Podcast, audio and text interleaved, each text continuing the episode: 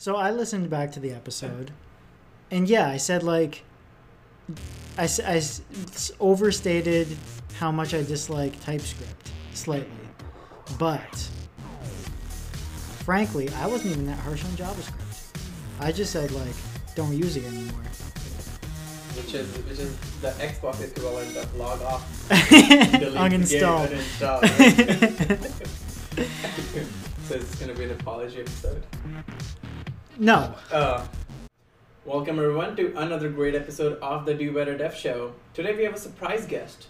His name is also Nathan, and he sounds like our original Nathan, but he's completely different. Same, same, but still different. That's right. Wow. How do It's- you feel like being on the show? Uh, I have a bunch of false memories. Oh, Uh, at least I've been told they're false memories. Uh, it's a wild time to be alive. You got Chat GPT going to take your jabs. You've got Android fake uh, memory counterparts taking your podcasting gig. Who knows what's real anymore? I know. This could just be a recording generated by two chat GPTs and it's just AI talking. But Of course not. Why- crazy. I don't know why you'd say that. We'll just we'll just move past that. Yeah, yeah. Yeah, yeah, yeah. Good theory. Good theory. Good theory. It's just a joke. Just a joke. Yeah. uh, but that would be interesting. that would be interesting. You know what else would be interesting? What? I don't know. Why don't you tell us? Oh my god. All right. Um, well, I'll start off with a neutral territory. Okay. So it's kind of interesting, but I haven't fully committed to the interest in it. All right. um, which is the Last of Us TV show has launched. Uh huh. Um, and being a long, long lover of the game, Hmm. fan, I I liked it so much that I always thought investing money in consoles is a waste of money. Uh, you should just buy a good PC and use it for everything. Okay. Uh, however, I played the first game at a friend's place and I loved it so much that when the second game came out with the limited edition console, I bought it day one.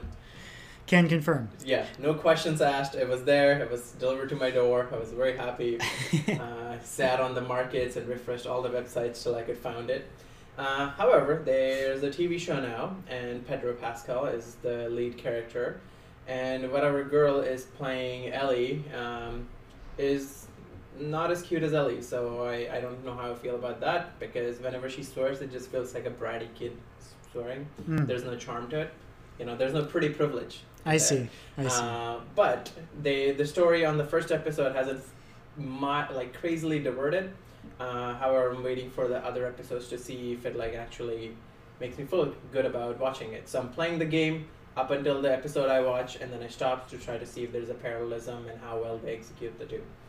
Um, yeah. Well- so I mean, media has a perfect record with video game uh, variations, um, making movies out of games, Yes. TV shows out of games.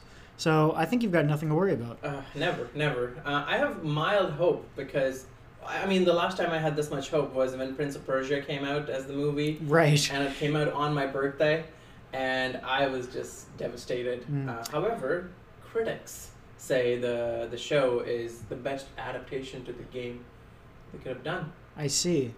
Did they say that about um, that Tom Holland one as well?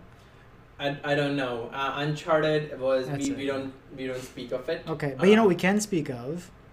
The movie that we saw together, Sonic the Hedgehog, Oh my god. and our friends fell asleep. yes. I don't know. I think that was pretty good. So that's all I need to know about movie adap- or uh, video game adaptations. Yeah, I mean, yeah, Sonic, one of the few games that didn't really have much of a story. No, that's why I did well. Yeah, Yeah. there were no expectations set.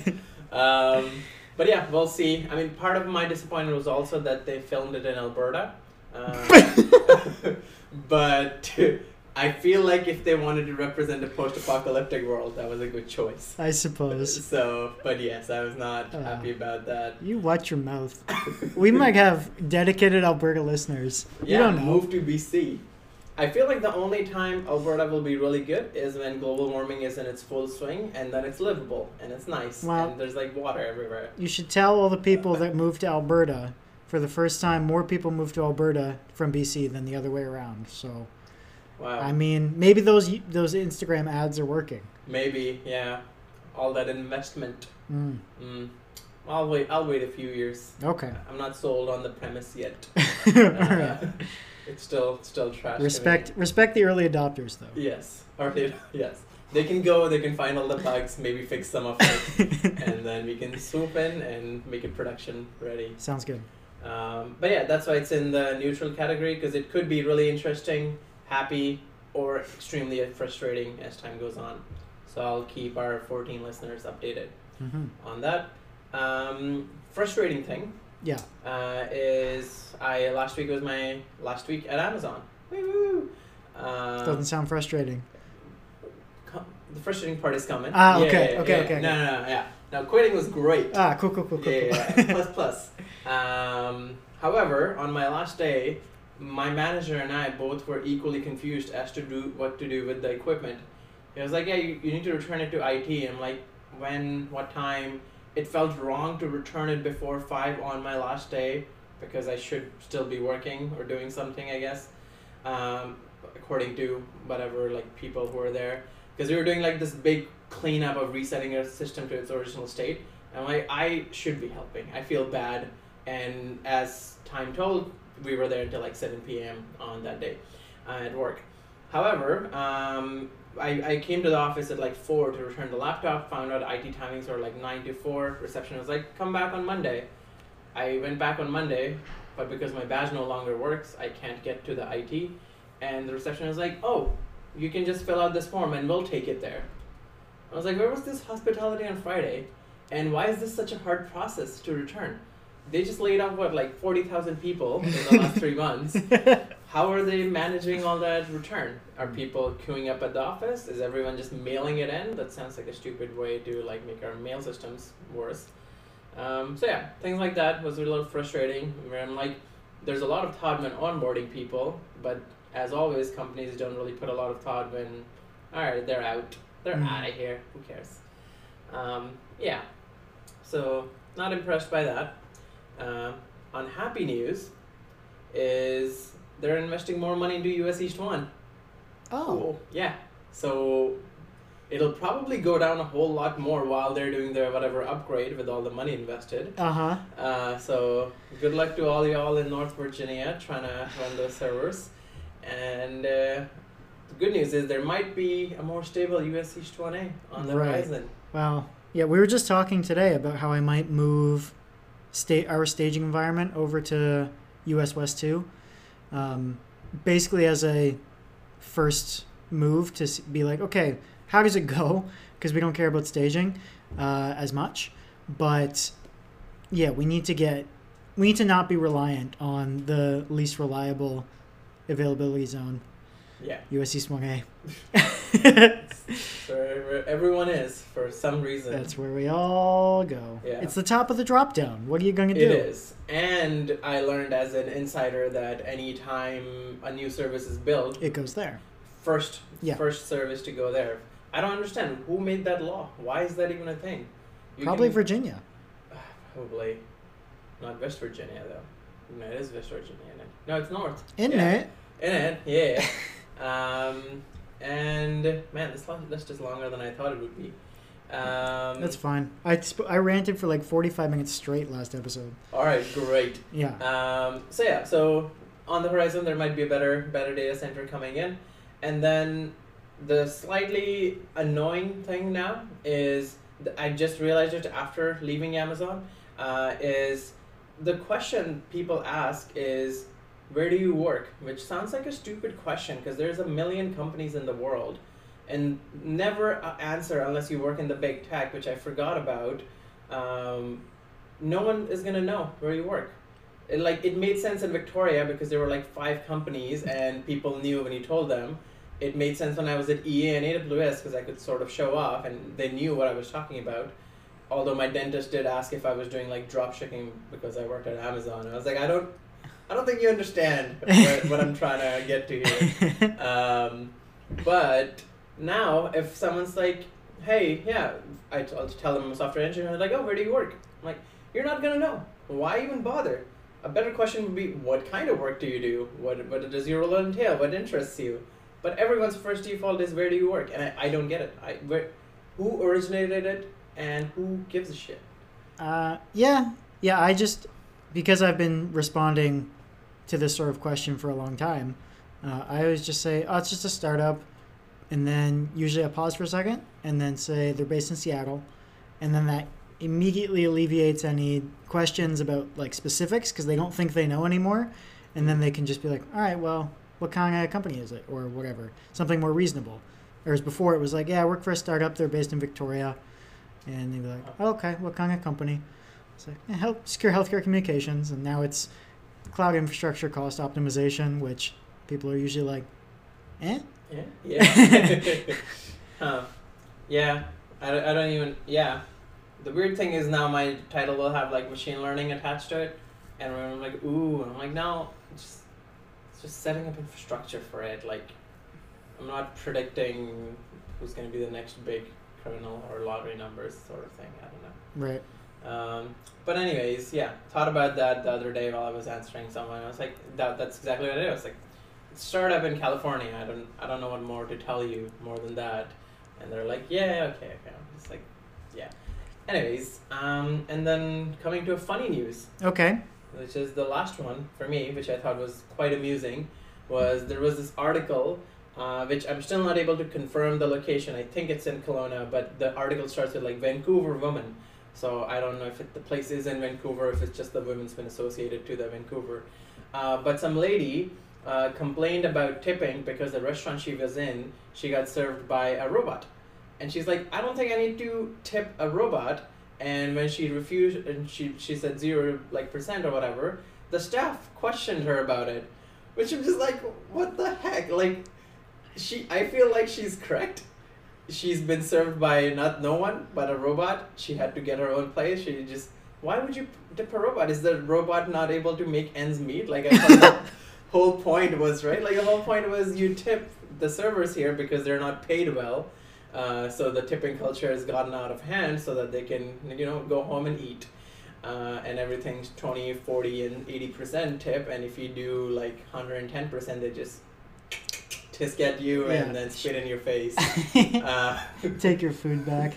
yeah, you don't deserve to eat. Uh, yeah, but yeah, stuff like that. And yeah, I just I just thought the article was so hilarious. I tried to find, uh, so I, I I couldn't find any none, nothing in the article said where she ate, but I looked up what restaurants had a robot server in Vancouver. And I couldn't find any. The only one I saw was in Kelowna, which maybe makes sense. That's why the lady was the article's like Vancouver woman was appalled Mhm. about this instead of like this restaurant in Vancouver had this news or whatever. Right.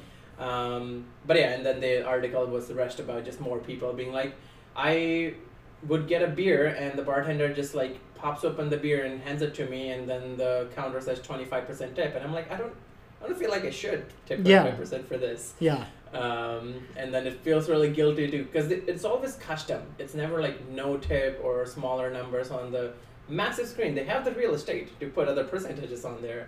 But no, it's 25, 50, 80 custom, and then you have to do custom, then it's numbers, so now you have to do mental math to what a good percentage is.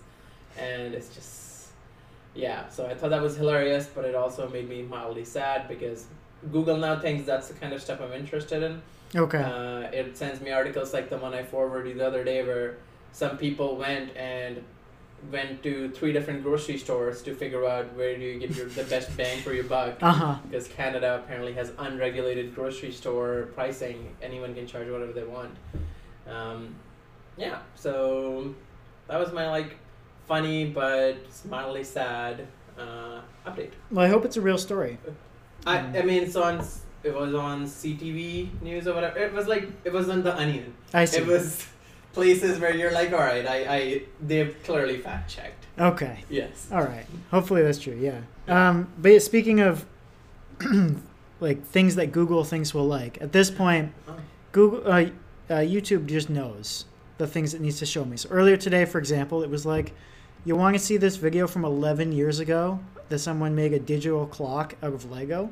And I'm like, yeah, yeah, Yeah. I do. uh, but that reminded me of something cool that I sent you a while ago, which was the computer made out of K'NEX. yes. So yeah, this guy. It was a 12 year old video. Uh, and again, YouTube was just like, "Hey, man, I know what you like. I got you."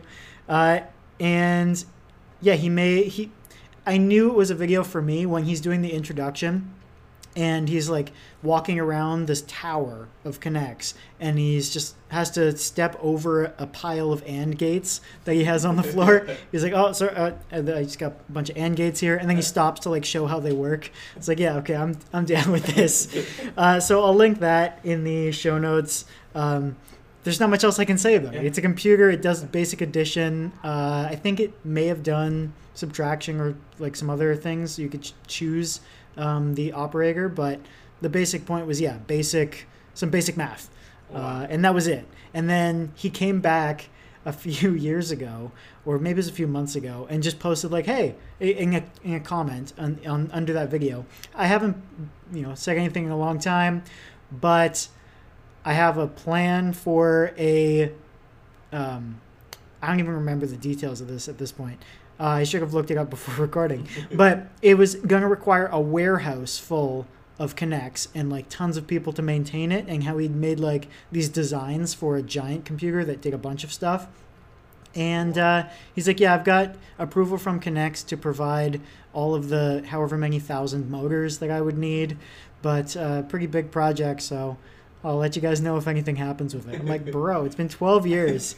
I don't, I don't know what your plan is here. But anyway, uh, right up my alley. I'm, I'm yes. into that sort of thing. The you know the Google's recommendation engine is like a three tier funnel system or multiple tiered funnel system. And it's probably one of those is just like autism and just like yeah. takes that away. It's like this guy. Yeah, there's a Venn diagram of interests, and in the middle is I'm the only one. it's just me. I am the niche. Uh, uh, speaking of things that I watch way too much of. Uh, the Primeagen, I just showed you the first minute or so of a video he recently put out about JavaScript numbers breaking stuff. Um, I was going to mention the title of the video, but I'm pretty sure it was literally just like JavaScript's broken. Why though? Something like that. uh, so I'll link that as well in the show notes. Um, but he goes through basically the way that numbers work. Uh, he pulls up the um, Chromium, or sorry, V8, which is used in Chromium. Uh, engine for JavaScript pull, goes through the code and says like, oh, based on this and this and this, this is why this happens, and this is why it's unexpected, and this is why if you use one less millisecond, then it gets this very different behavior. And he talks about bit shifting and things. So anyway, it is a typical Primeagen video, uh, very chaotic but also very informative. Wow. The kind of energy, the sweet spot I'm looking for. Uh, uh, unrelated to tech, but also interesting. Um, I stumbled upon a website called moneysense.ca that includes a page with a bunch of sliders on it that allows you to give your preferences for things you would want to look for in a place to live and then it sorts tons of locations across Canada, and you can filter it by province or whatever. So you could exclude Alberta Damn, as an example, nice. uh, um, but it allows you to do things like um, how much, for example, does um, job opportunities matter to you versus how much does uh, high like high or low crime matter to you um, versus uh, like arts and culture, um, those sorts of things. So there's a lot of different sliders. I could I was trying to find definitions because some of them are a bit unclear, and I couldn't find definitions that they use for their. Um, they have a giant page that ex- describes like their process of how things are weighted and everything, but I wasn't able to find clear definitions. But then they have pre-made lists as well, where it's like recommendations for uh, young families, represent uh, uh, recommendations for people who are single, retirees, things like that. And it's not just like the big places, not just like Halifax, Winnipeg, uh, you know, whatever.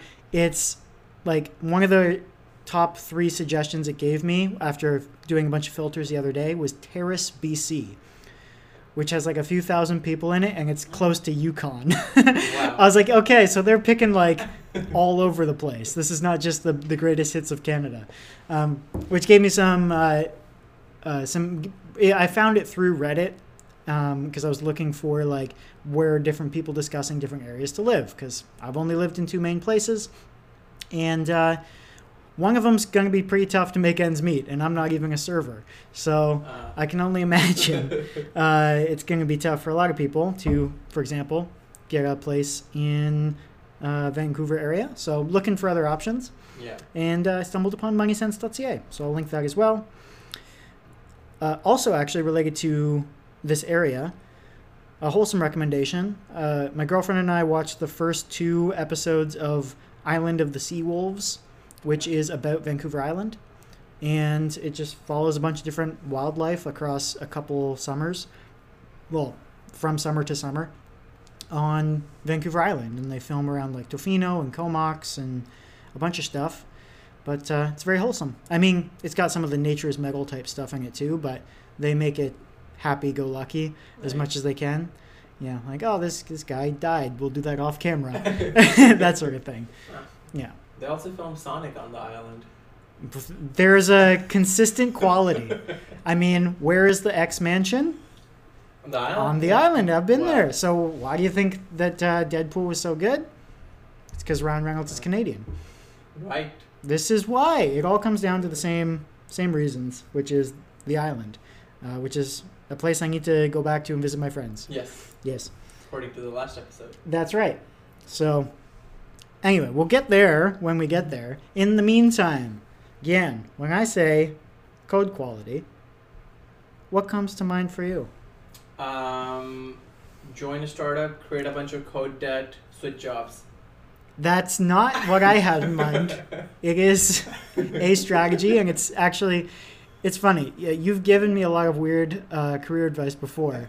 Things like uh, break something, don't tell anyone, fix it, then tell them you fixed it, and get all the credit. Yes. Uh, introduce tech debt, don't document it, change jobs. Yes. Um, which I think I also saw on a Do Better Dev Show meme one time. Yes. Uh, so Tried and tested people. that is that is one approach. You've been doing well so far yeah. uh, with your cyclic job changing. Yes. My favorite one is when you code an app, you throw a bunch of sleep statements all over the place, and the customer's like, man, this is really slow.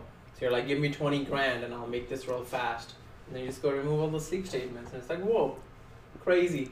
Isn't it? In it, Yeah. uh, yeah, so that would be an example of poor code quality, I think. I think. Uh, but more more generally, do you have anything? Yeah. Because there are there are different interpretations. Like code quality is so broad, and that's kind of why I want to discuss this because it's been a bit of a topic of conversation at work for Wow. a, a few months. Um, where and there are clearly diverging opinions on what that term means, and there's so many elements to it that I'm like. I think depending on where you are in your career, what your background has been as far as teams you've been on, could probably affect what you see as code quality and uh, I'm curious to see where we differ. But I want a bit of your opinion first, and then I've got all my notes as yes. well. I'm gonna be relying on your notes a lot, but the first thought that comes to mind is just it's a at the end of the day a cost readability issue sort of.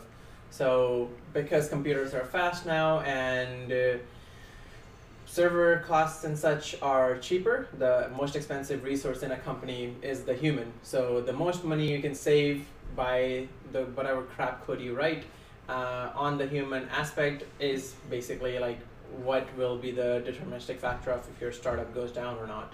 Uh, and that's where I think like code quality is like that's the root driver of it.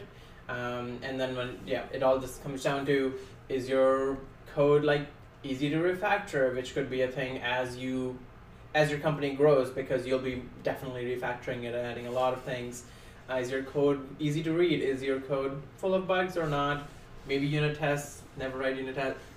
um, no, I, I don't know who said that. And uh, yeah, just like styling and other cosmetic things that, depending on again where you are in the career and your product growth, um, should make a part of it because that's when the more the bigger your team gets, the more you're collaborating and such. Um, that's when you would need to think more about not exactly eh, what it is that your code is doing because that should be priority number one. It should work, uh, but how it's presented, how it looks, how it talks to other uh, parts of your system, so that more people other than you can work with you. Yeah. Yeah, that sounds to me like that's, especially that second part, seems more one level above where I was thinking, at least initially. That's more like code architecture quality, Mhm. where it's like, does the system make sense if you were to zoom out and draw it in a diagram? Uh, but like, I think starting from the bottom up, yes. this is where this is how my notes go structure. in order. Let's yeah. do it. Love Yeah. I, I, I know you do. So my very first point about code quality, I th- is to you should avoid bike shedding. right. So the first thing that I, as my personal opinion, is that you shouldn't have an opinion on a lot of these things.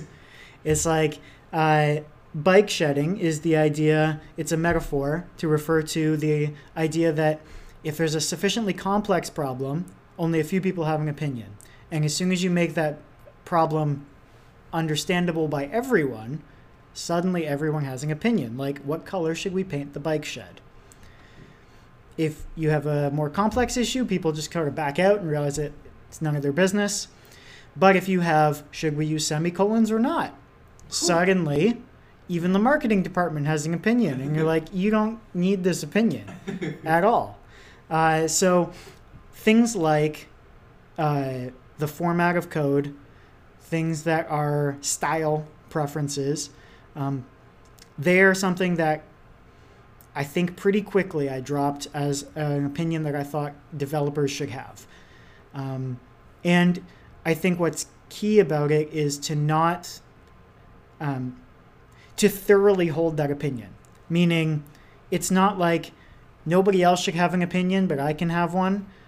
Uh, it's like, no, nobody gets to have an opinion other than that we'll choose a formatter and whatever it says to do, we do. And as soon as you start overriding it, it's one of the things I like about Prettier, um, as a, as a, which is a JavaScript, TypeScript formatter, and JSON. You can use it for that as well.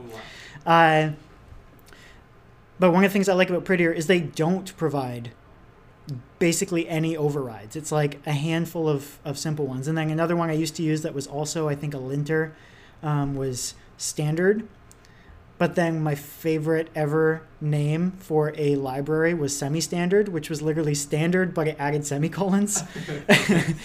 uh, and so we actually had this a few months ago where Prettier, in one of their patch versions, changed the rules such that it updated how um, arrow functions, like if you had a bunch of um, curryable arrow functions, so like function that returns a function that returns a function um, all in a line, it changed the way that it defined those such that it would be like um, const name equals and then a new line and then the first function and then arrow and then a new line and then the first function or and then the next function.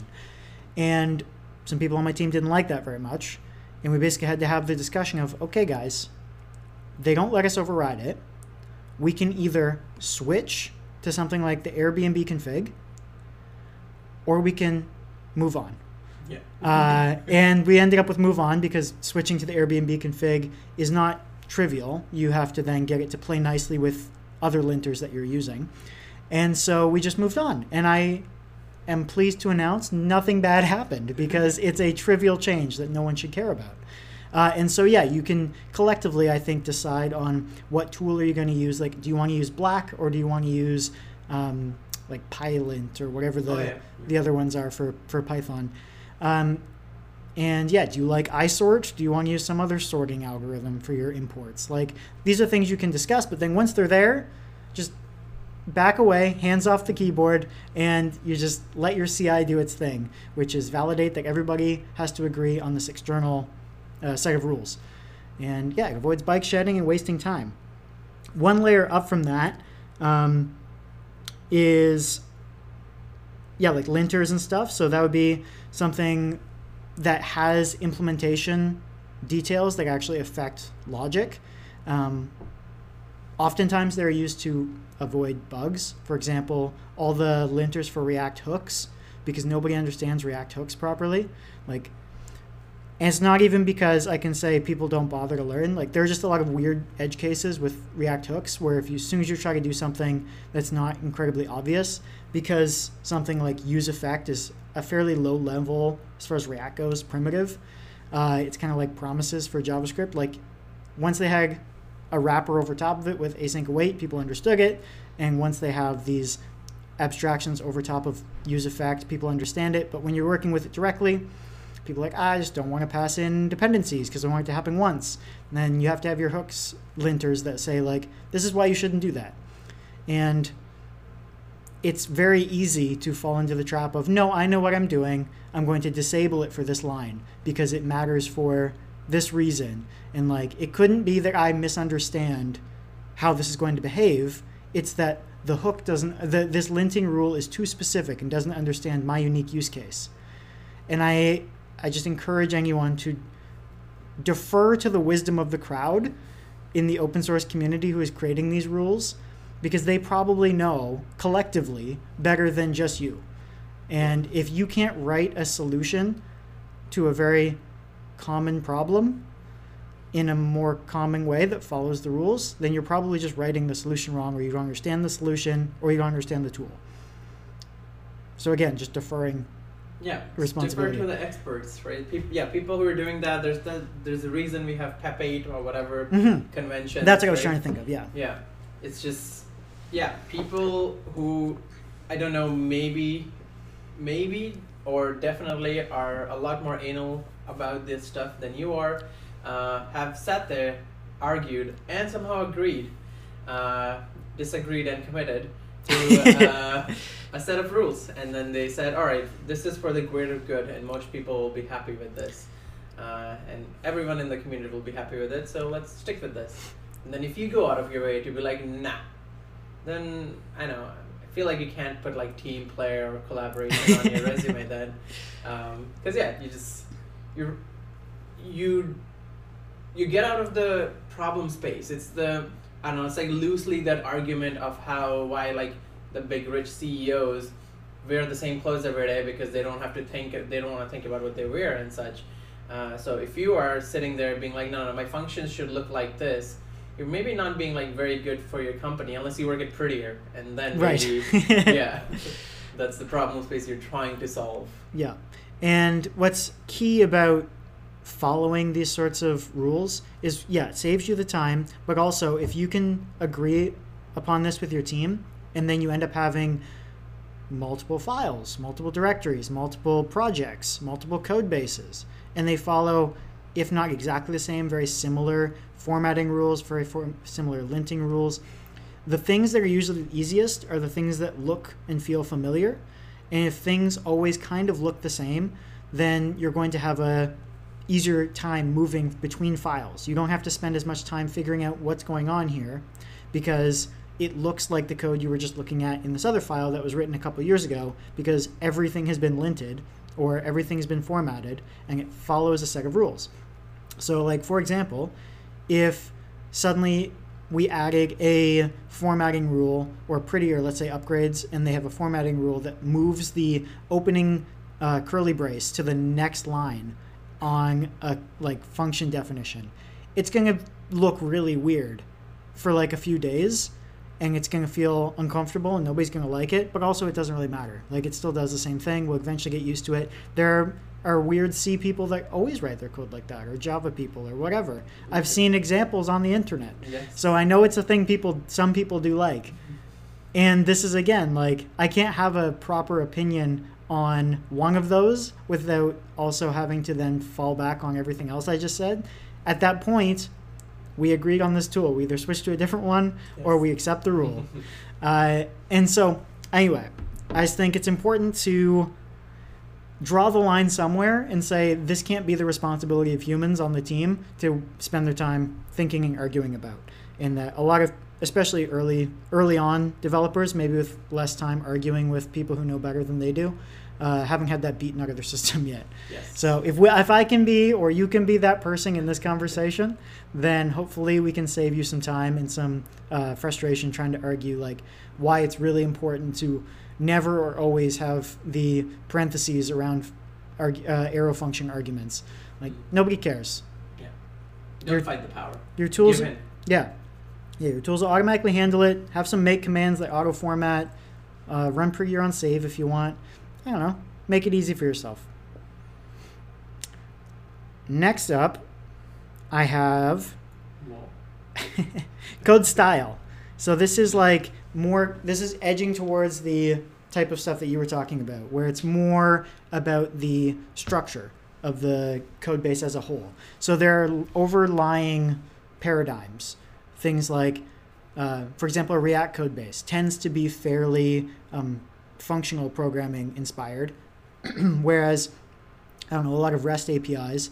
Uh, unless they're running on Lambda or something, you'll see a lot more object-oriented stuff with respect to like how the ORM is structured, and you have all your classes, and it looks like classical inheritance, and you have to have a certain mental model there. Because if you're trying to just run everything as a function, then you're kind of just working against what everybody's used to. And again, what's familiar is going to generally feel the easiest, which is an argument for consistency, but not an argument for only sticking with what you're familiar with.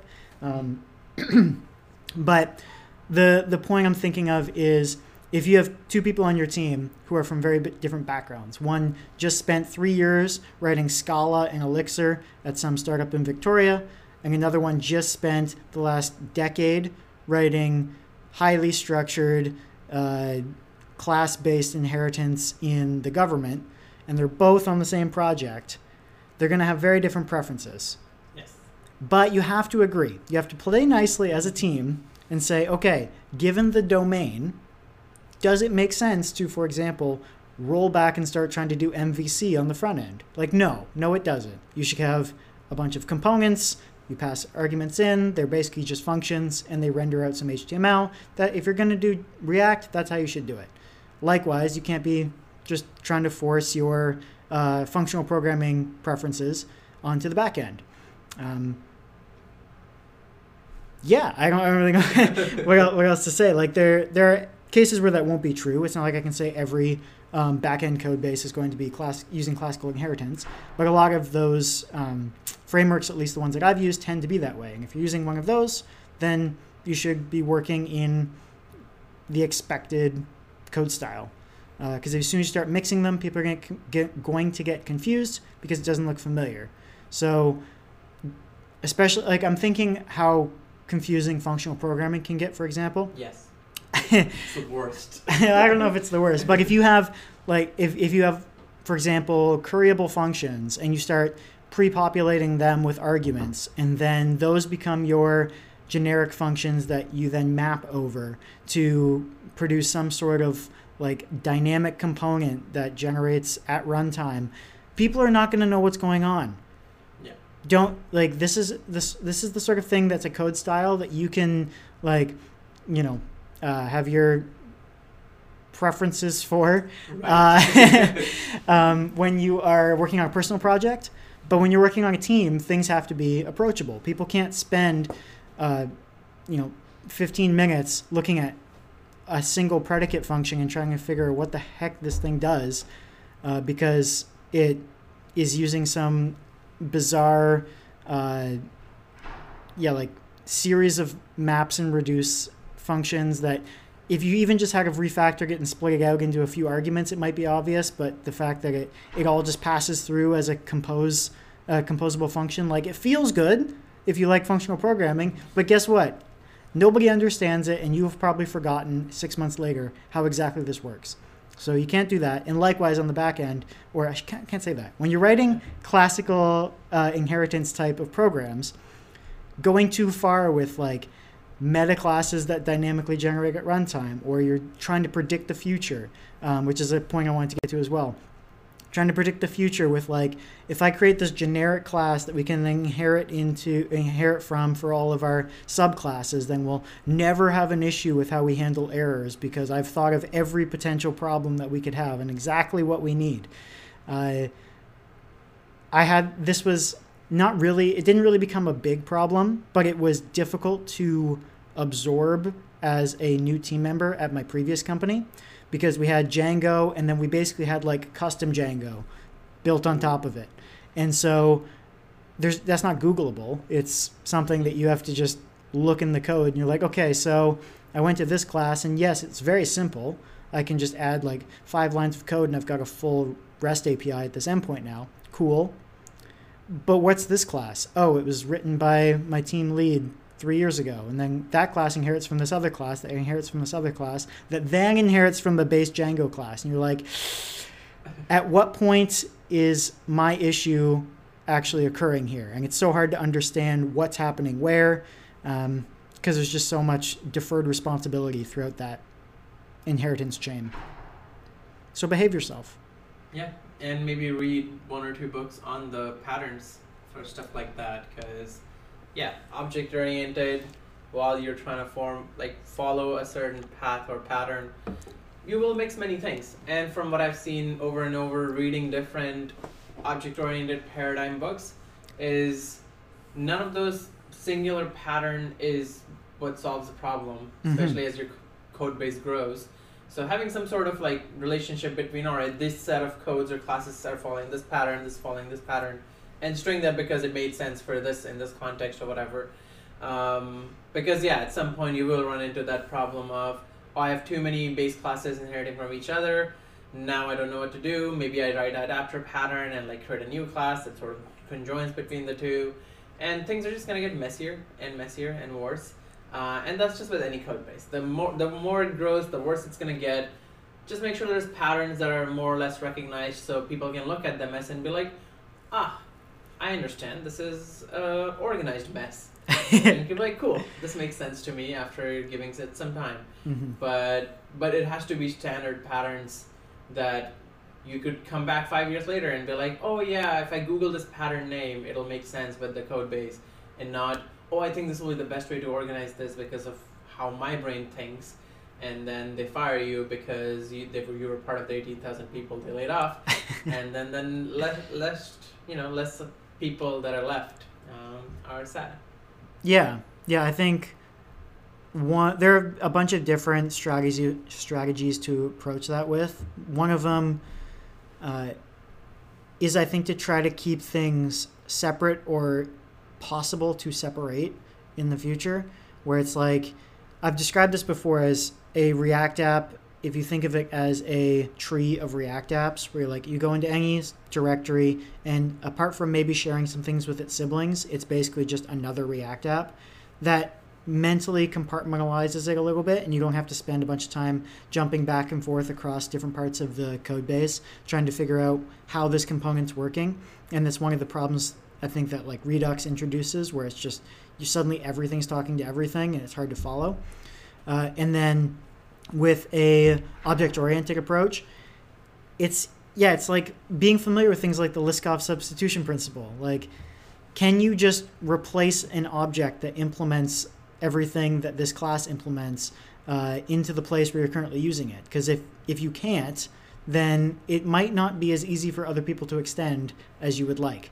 And then as soon as they have to start fiddling with the source code, like it's o- no longer open to extension uh, and closed to modification. Like if they have to modify your code to make it do something different, that's not a good sign. Uh, one of the things that I put on uh, I made I mentioned it before on the show a long time ago. But I wrote a, a decorator to do a bunch of logging for yes. like generic um, endpoints at my old job, and I wrote this giant doc string at the top that was like, "This is not meant to be used directly. Do not use this directly. If you think you need to use this directly, you do not. This likely does not need to be changed. If you think you need to add arguments, you probably are wrong. Like you probably should be using." And then I like provided the names of the other classes that we're using for more specific details. Because I had there was one one particular team member who kept pushing up PRs, modifying this thing to add like the extra functionality that he needed for his use case. And I'm like, we can't do that. Like if you go in there and start changing this, it's made specifically to work with this generic API class that's been in the code base for five years. Like as soon as we start trying to make it work with the other version of our API class, like it's meant to be on the most standard, boring REST API endpoints that we have, we can't start making it creative. And then you end up, we, have got some fun functions in my current code base where you, uh, it, it wouldn't look so bad if maybe you took your IDE and like collapsed the argument list, but then you pop it open and it's like 24 arguments long. Ooh. You're just like, I don't know what this function does anymore. like you can't know. There's way too many parameters. Uh, the whole app. Yeah, basically, yeah.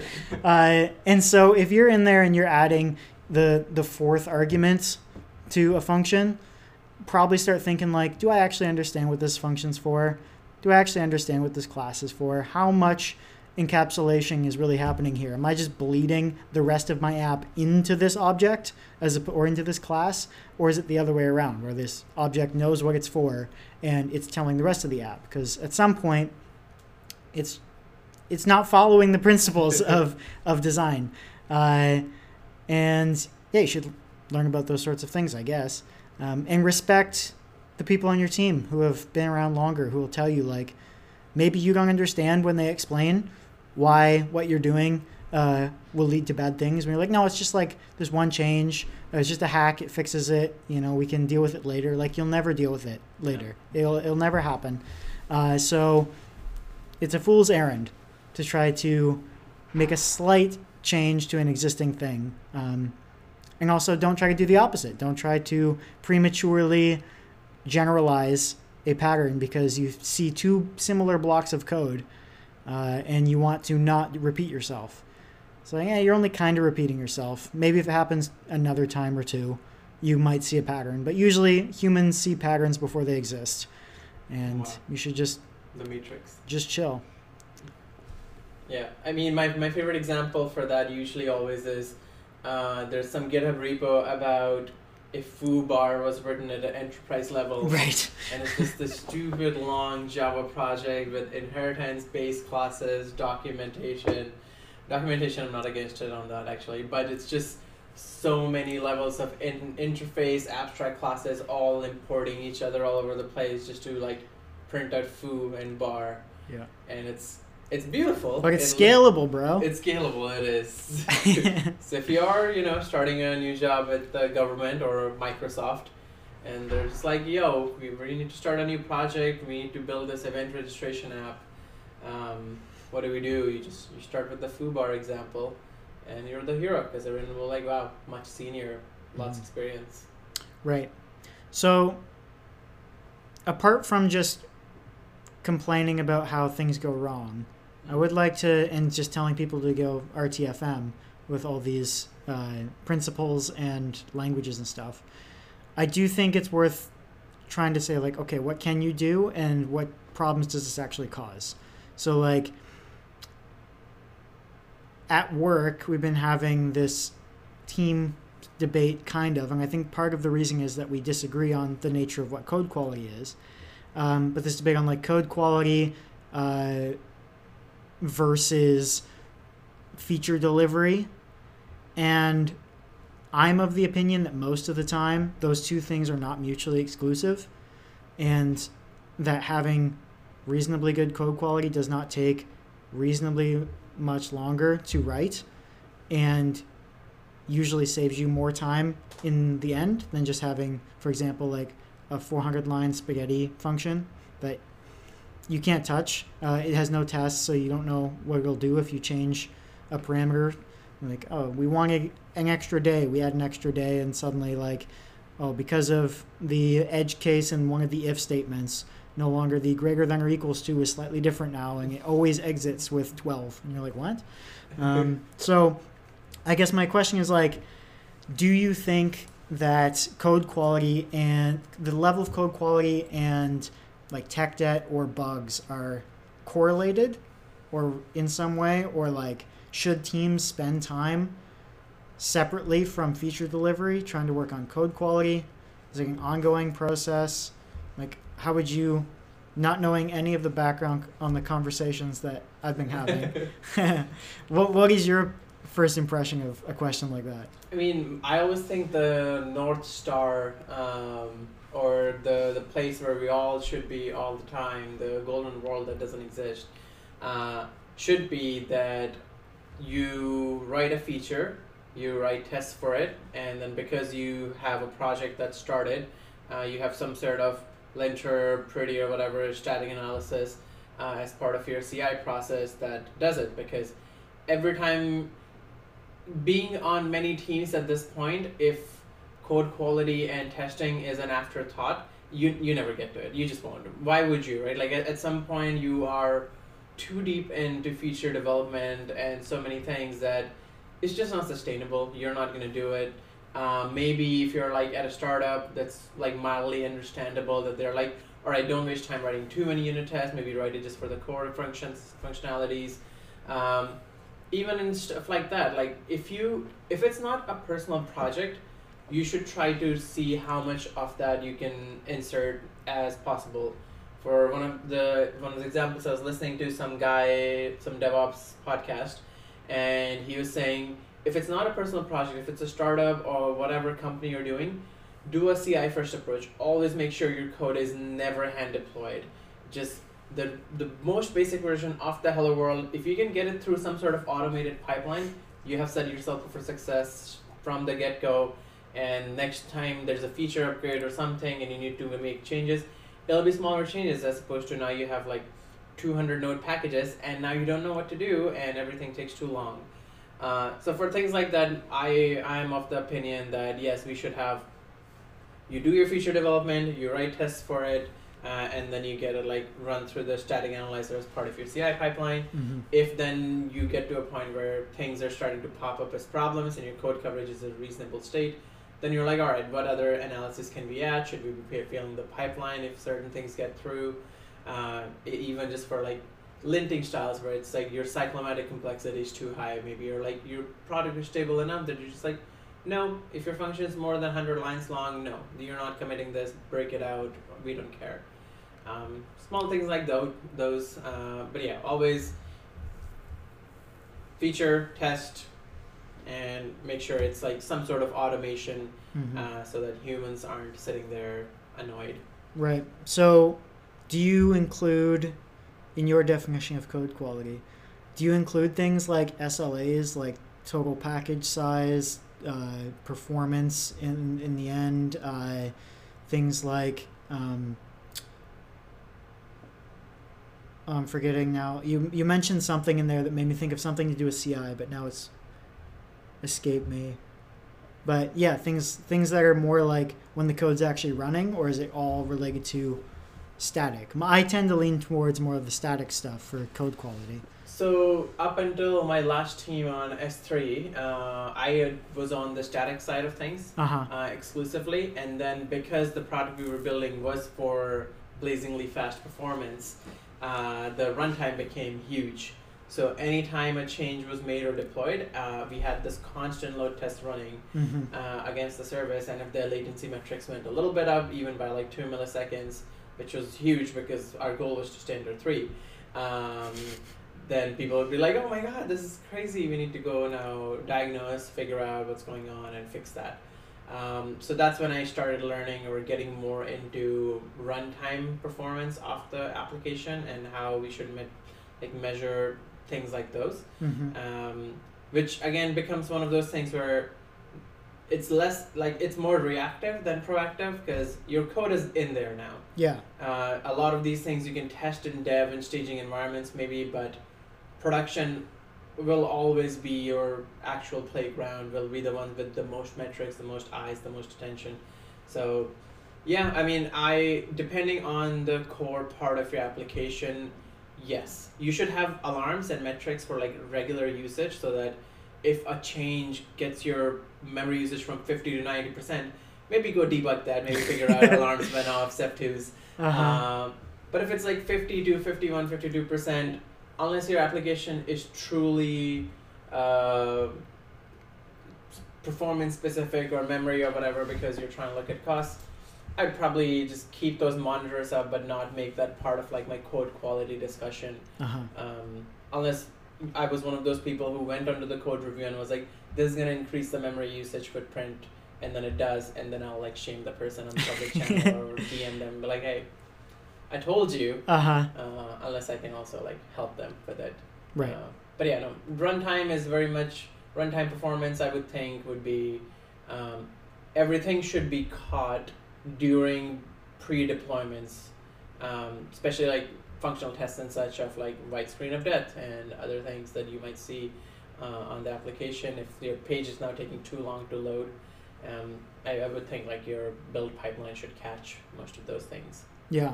Yeah, because like obviously being a two, three year old startup, concerns are very different.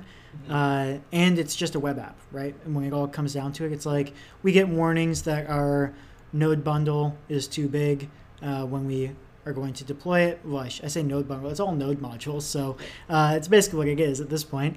Um, but when I look into like, okay, well, how much benefit can we get? It turns out it's pretty much all from uh, Material UI.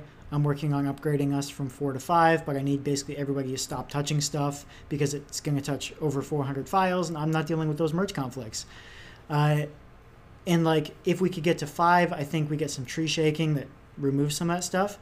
But also, like, everyone that actually uses our system and is logging in is logging in from North America. They can afford the one megabyte uh, download. Like, it doesn't need to be kilobytes in our audience. Um, Yeah. And so things like that, it's eh, we could care, but also it doesn't really matter. Uh, we're really really strict with all the like linters and, and uh, formatters and stuff on the Python side. Uh, formatters on the uh, React side, but the linters they've been they've been abused and uh, removed and commented out quite a few times. Oh. So uh, that's less uh, less pure on that side, but. Um, yeah, I guess I'm just. I think I'm still sticking with the, the static like compile time, uh, write time for code quality. Like as soon as the developer experience stops, I think code quality can be sort of cut off there, at least for the projects I've worked on, and then it becomes more about application monitoring and responsiveness and like how does the team prioritize regressions? Uh, currently, not super well in the team I'm on, but also the demands for regressions are not that big. It's like if things slow down, unless somebody specifically cares, then it won't get addressed for a while. Um. So, yeah, things like that. Uh, I am curious. Uh, you mentioned tests. Um, so I guess like in your golden world where everything is pers- uh, perfect and pristine, there are tests. Uh, Yeah. Do you think tests maintain or change code quality at all? Um, not really, no. Um, because yeah, th- their their whole point is to make sure when you do make any big refactors or changes to make the style change, they're they're basically the police. They just sit there and be like, all right, all right, this is still fine, or no, something you did broke it. This is wrong. Um, unless your what part of your test is like making sure things are returned to you in X amount of time or whatever uh, unless they are monitoring for performance. Probably not going to change much. They just will be like, okay, things are working as expected. Move on. They're like TSA officers. Hmm. Unless you show up as a as a big bomb, they're just gonna be like, yeah, whatever. Take your shoes off. You can go. It's fine. Right. I guess I'm because I'm curious. Right. The argument is always uh, if you have more tests, it's easier to refactor, and I've always thought that's in theory, Mm-hmm. and but in practice, it's not You have to refactor the tests then as well. Uh-huh. just, Yeah, you, yeah, exactly. Yeah, so that's again the thing about how browser-based tests in theory are the best, except that they never work, so they're the worst.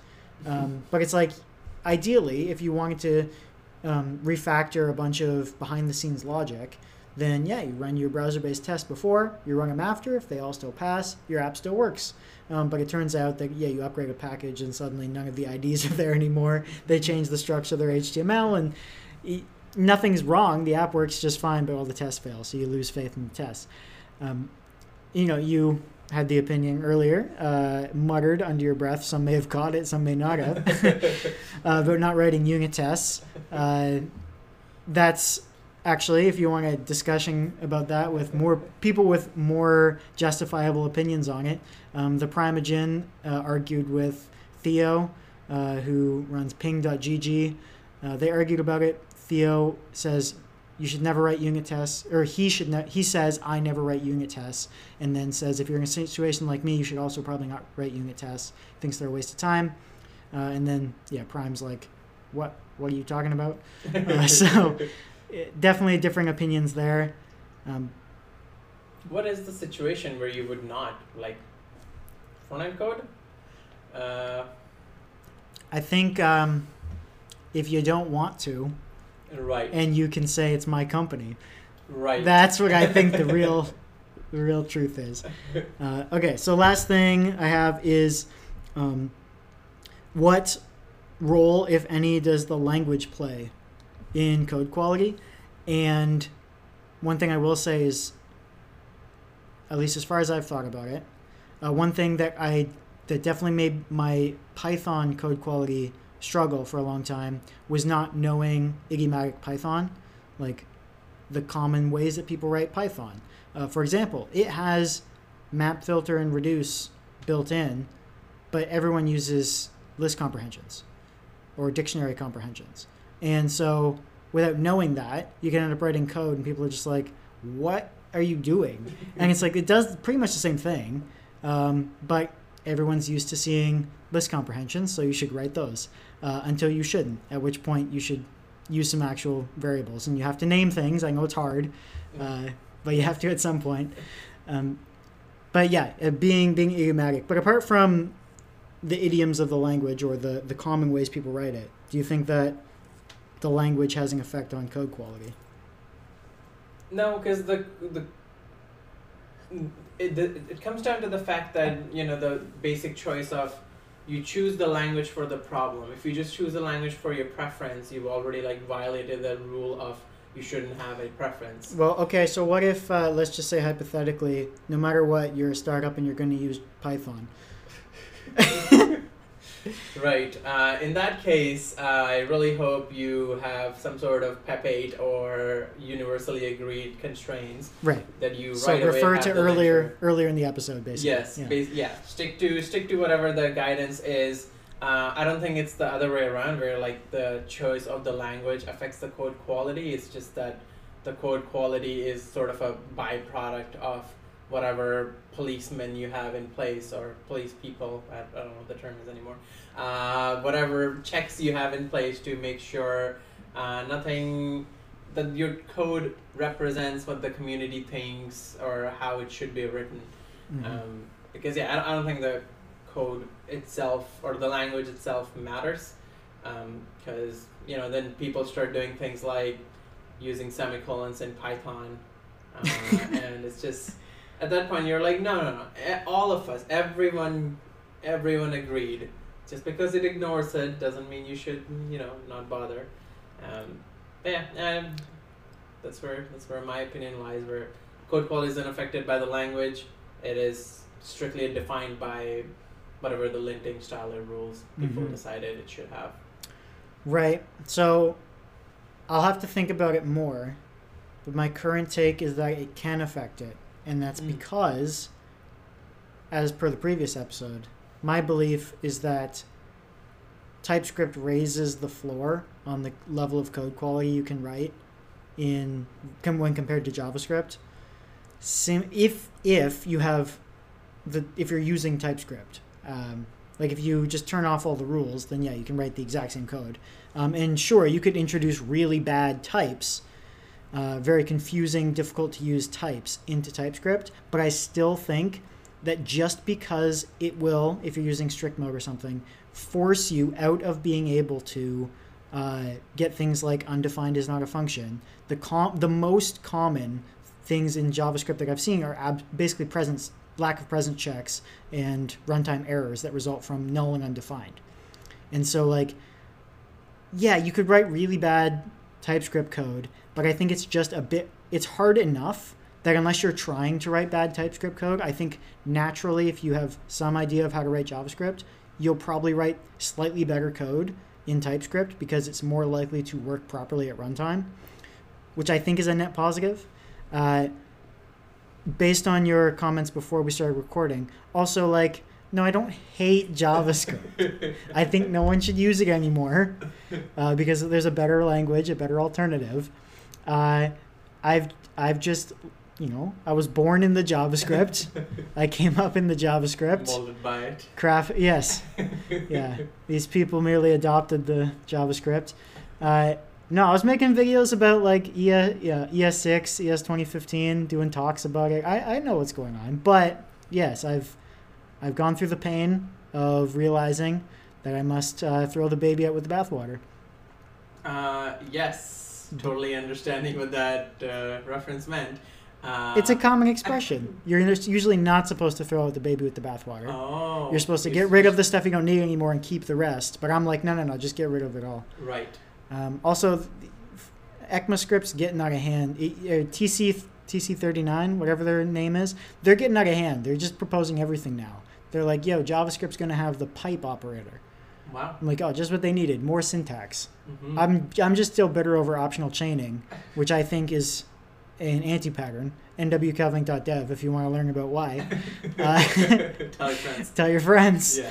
Uh, and yes, if you're going to have something like optional chaining, you definitely got to have some types in there to tell you when you're trying to optionally chain and return something that you thought was a value, but now it's not, and you threw an optional chain in there just to avoid the runtime error. But now you got you got undefineds polluting your your functions. You don't know what's happening anymore. That's true. Anyway, Although I, don't, I still don't think that satisfied the argument. Um, does language choice make the code quality better? Because at that point, you're just choosing TypeScript. Like, if you forget JavaScript exists, Mhm. um, it's not necessarily improving your code quality. It's just a better language to write things in. It's like I could write my Android app in Java, but why not use Kotlin, which is a much better language with just like sort of defined and used for that scope of work. Uh-huh. It's like how people move from Objective C to Swift to write their iOS apps. right. So your Uh, your first point about you choose the language for the domain. Yes. Yeah. Okay. I can see how that fits under it. The same Yeah. category. Yeah. So yeah, pick. Start off right. Start off with the language that chooses your whatever problem you're solving, Mhm. and then add everything that the community is like. This is how you make this language not suck. Mhm. I feel like not knowing anything, uh, JavaScript must have like its set of proper checks and linters and maybe things where it's like even if you don't have types, it probably is like, hey, this is a problem or this is where you might be having a problem. Like go where it's solved. It's like, I don't know, man. You need to check if this is an error or not because I I can guarantee nothing here. if JavaScript did that, it's fine. It'd Yeah. yeah, you can get some aggressive linters in there. That definitely helps. Um, and if you're using frameworks, get the framework specific or library framework specific, library specific linters. Get those all wired up. That'll help you a lot. Um, and don't comment them out. Don't disable them. Stop it. uh, and eventually, whatever company you're working at, you'll wind up moving to Go. So it doesn't matter. That's true. Yeah. Slash slash fix me in your code base all over. Yeah. Yeah. Yeah. In Python, you end up just using NumPy so you can actually use C. Right. Yes. And when you eventually decide you need a new microservice that goes faster, you'll write it in Go, except in 2023, you might argue that you should write it in Rust. yes. Yeah. Rust all it's the time.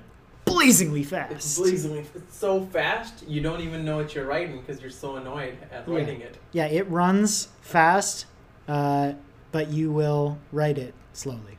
Yeah. I feel like it's just you know how old is the new? It's it looks so close to machine language. It's probably just gonna be like assembly next. And it's gonna be like something super cool. It'll be like assembled or something and then it'll be like, oh yeah, this is the fastest, absolute fastest way to write code. Yeah, and it's super easy because you just have all your registries here. Yeah. Yeah, all you have to do is say go to That's what I was about to say, yeah. yeah. Who needs for loops? You can just go to a different line. Yeah. So much easier to read. and it's 170% or 170 times faster than Python Wow. because you still got to compare it to Python. Everything has to be compared to Python. It is too slow. Yeah. Right on. Okay, well, I think there was some difference of opinion, Mildly, yes. slight. Yes. Uh, the the blurry edge of code quality and application performance, worth thinking about. But the key takeaway here: get your formatters in, in place, get your linters in place, get your CI in place before you start writing too much code, and then just shut up and let it, if it yells at you, you fix it. Yes. Make sure you got some uh, make commands. You can just do like make format code. Boom. You don't even have to worry about it. Make sure your IDE is set up so that you don't get surprised every time you push it up and then complain to the person that set up the CI that the linting's annoying. I didn't want to just wait for this anymore. I thought I had a build. I got to get this fix out. You should have had an error in your IDE. Should have had an error in your editor even. Yeah. It doesn't even have to be an integrated development environment.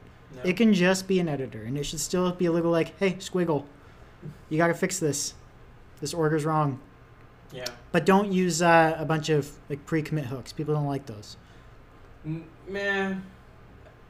Pat, pat, yeah. Not too many. A little bit maybe is fine.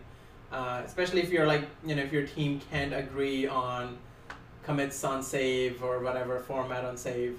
then you might want to like force their hand by being like, all right, before you commit, let me run some checks because I know y'all didn't do it. So I was a bit softer about this opinion, and then I heard a bunch of devs, including ThePrimeagen, yelling about this on stream.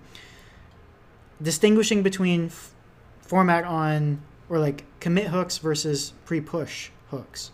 Because I think commit hooks are probably way too aggressive. yes, Because, yeah, you, it's none of your business when I want to commit. that's true. Maybe I have commitment issues. You don't need to know. No, no one need to know this. Yeah. Uh, but yeah, before you push, maybe, maybe that's fine. Uh, but still, like CI will do that. But if, if for example, hypothetically, you're working with a company that's or another team that's from another company that doesn't seem to understand how anything works, pretty much ever, uh, and can't format their own code before pushing it up and just want to cry and complain and yell about yell about it. Yeah, some pre-push hooks might be good. Yeah, because you know you might also be in this situation where you um, want to do want to want to run your CI checks on the cloud, but the cloud always says it's it'll be fine during the maintenance period, and it's not. So then you never know, and then now you have twenty different. And it's the last day of your sprint. It's Monday. this is all hypothetical. The- all hypothetical. No, none of this is real. No. Not including Not- us. Yeah. Well, hey, hey, Whoa, whoa, whoa, whoa. Who said that? Joke. uh, all right, so that's about it. Zero one zero one. Binary solo. I think that's all I got. All my prompts. Yeah. So write good code, and if you don't, I don't know. It's like people will be mad, and you don't want that because Yeah. as a society we want people. I think I've, I've gotten to the point where I do actually feel like I have, for the most part, in development in my career, the whole ex- cliche of strong opinions loosely held. Mm. I think before it was more like weak opinions semi strongly held. Nice. Uh, it was like, yeah, I think I think this is the right opinion, and then feel like a bit hurt if people disagreed. And now I'm more just like, this is the opinion, and then someone's like, but this is why it's wrong. Like, true. All right. Fair enough. yeah, I guess so. Uh, I'll update you- my model. yeah, yeah, exactly. Yeah, change the weights.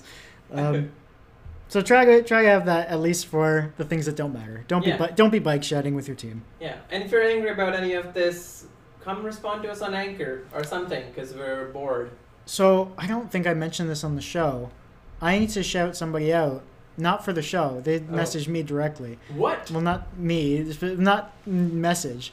I think I, I think I might have told you this, but no, somebody uh, posted on Twitter, and they tagged me in it because it was a. They mentioned one of my blog posts, and they were like, "Great explanation of transducers by N.W. Calvank," Wow. and it made me feel warm and fuzzy. This was Wow. before I went to Mexico, and I was like, Oh "Oh, thanks, guy."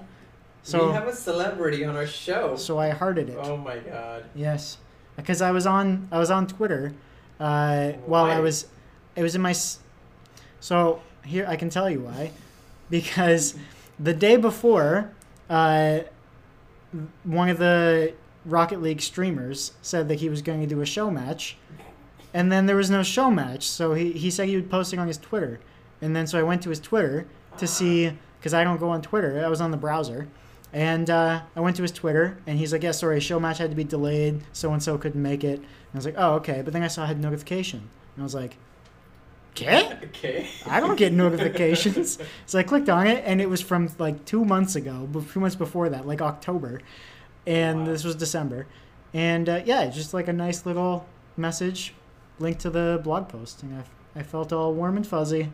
So excited about this. Yeah. So Likes. Alright. Wow. Valentine. Valentine. shout out. Shout out. Nathan's first like since 2014.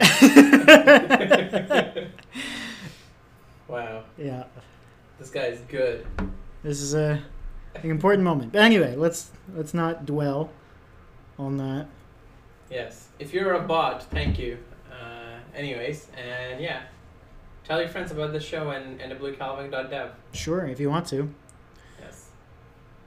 but you know what? As people are improving, making their code better, Mm-hmm. what are you doing to make your life better? My life quality. yeah. Uh, well, not much has happened since we last recorded. The week flew by, and it's a bit it's a day earlier than normal. So, uh, I have a few updates. So, as far as trying to like, this was a try to do better, because I, the most important thing I still have on my do better is to take action on planning and booking things so that the year doesn't just pass me by again. But I tried to do that, and the um, Parks Canada website has not opened any of their booking for 2023 yet. Hmm. So like I can't I can't book any campsites. I can't book the West Coast Trail. I'm thinking of doing that with my sister, uh, or at least getting two uh, booking for two people and then finding someone to go with me. and I think uh, if it if I can't find anybody else, no matter what, I'm confident that I can get her to go with me. Nice. Yeah. Uh, so I'm thinking of it as like, yeah, well, I'll do that with my sister. Um, but anyway, yeah, it's not open. I can't I can't book any anything. No campsites or nothing. So for now, that's going to be a delay. Uh, but I tried, so I did that at least. Um, one of my quarter one um, like higher principal, higher order goals uh, for 2023 is just like um, continuing to focus on my relationship. And so this wasn't originally like a focus on doing better, but what I wound up doing on the weekend was just like spending some quality time with my girlfriend. Uh, it was our first weekend back from Mexico, and yeah, I spent three weeks there, but or almost three weeks, but it was almost entirely chaperoned and around her family. So even just being able to like watch Island of the Sea Wolves together, Nice. like just hang out without a bunch of people being around. So um, spent some time with her. That was good. Uh, this was unplanned as far as like the show goes, but it was an important thing I had to do. I mentioned it actually on the show, but not that I was getting this help. Was I got help from the Wealthsimple tax people with like, what do I do about my RSP over contribution? Right. Um, and it took, had some very confusing back and forths where I'm like, I provided this information so you didn't have to ask these clarifying questions, but okay. Uh, it ended up confirming what I needed, which uh, I'm now able to fill out a couple forms, and then I should be able to, at the very least, just pay a small fee and then be okay. Uh, at the best, I'll also get that fee waived because I have.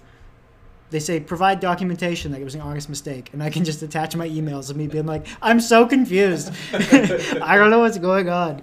I think I did this wrong. Is it? Can you confirm this is an overcontribution? Can you tell me what I'm supposed to do?" So it'll be clear that I have no idea what I'm doing, which is uh, perfect. so yeah, for for the next week, I should file those forms to the CRA so I don't get any late penalties or anything. Uh, and that's that.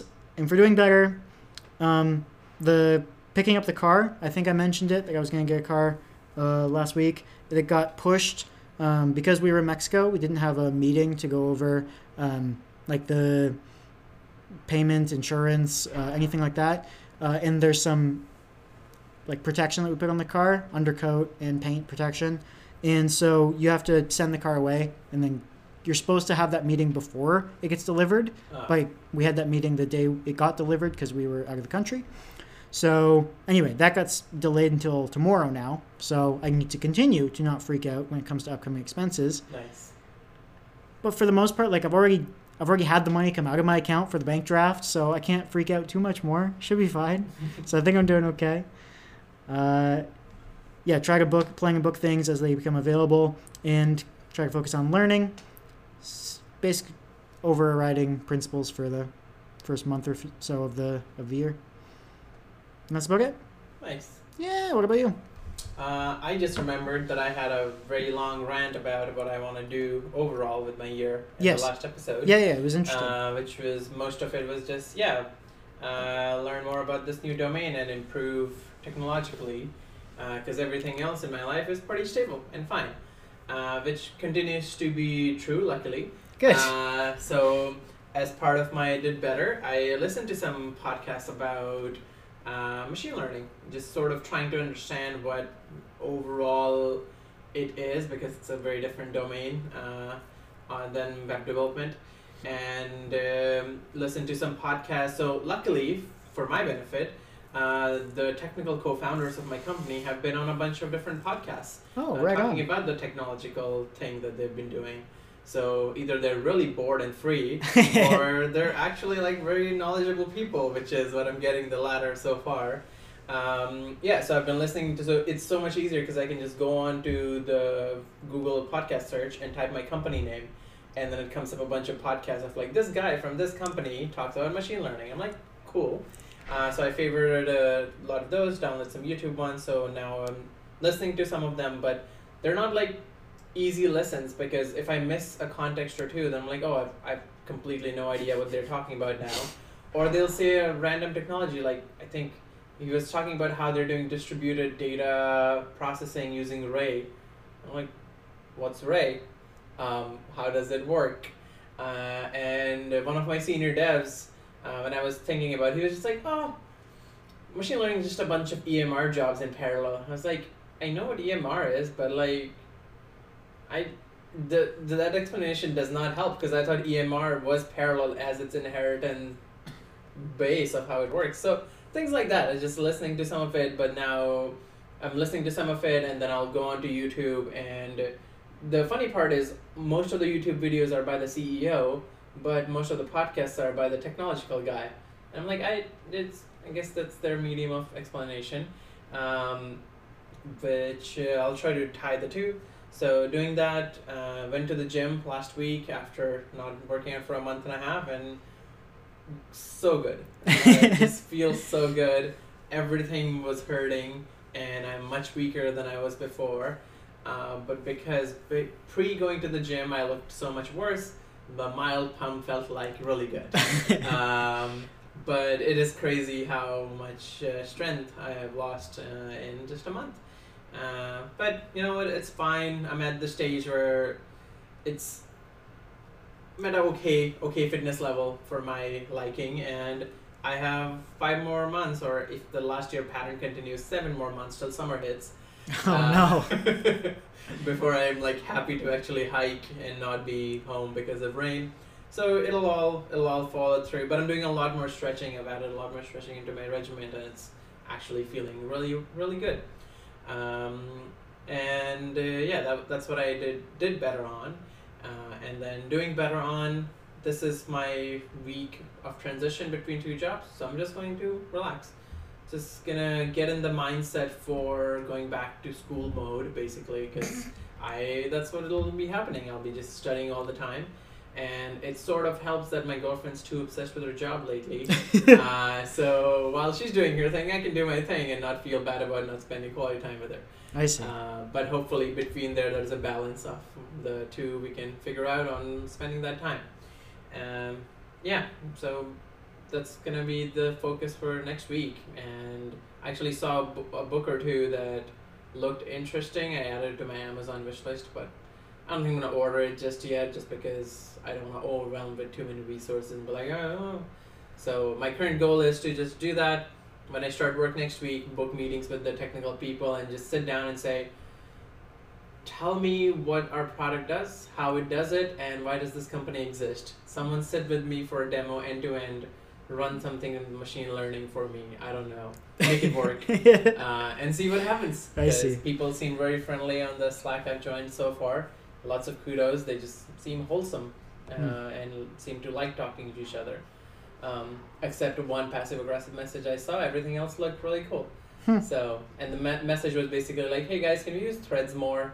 And because benefits of using threads are these, these, these, which maybe he was being sincere, but I feel like at this point, so what threads have been around for four years, five years, um, that it feels mildly like sarcastic to be like, use threads because it's a good thing to use. Um, so, but maybe he's just being genuine, and I am just skeptical of everything that happens in this world. yeah, uh, year, years of EA and AWS will do that to you, I guess. I suppose, yeah. But but yeah, just gonna relax. That's the way I do better is by doing nothing at all. Wow, cool. It'll be like one of those quotes in Good Life. Oh man, yeah, those are silly. Okay, well, I think that's it for today. Yes. Bye.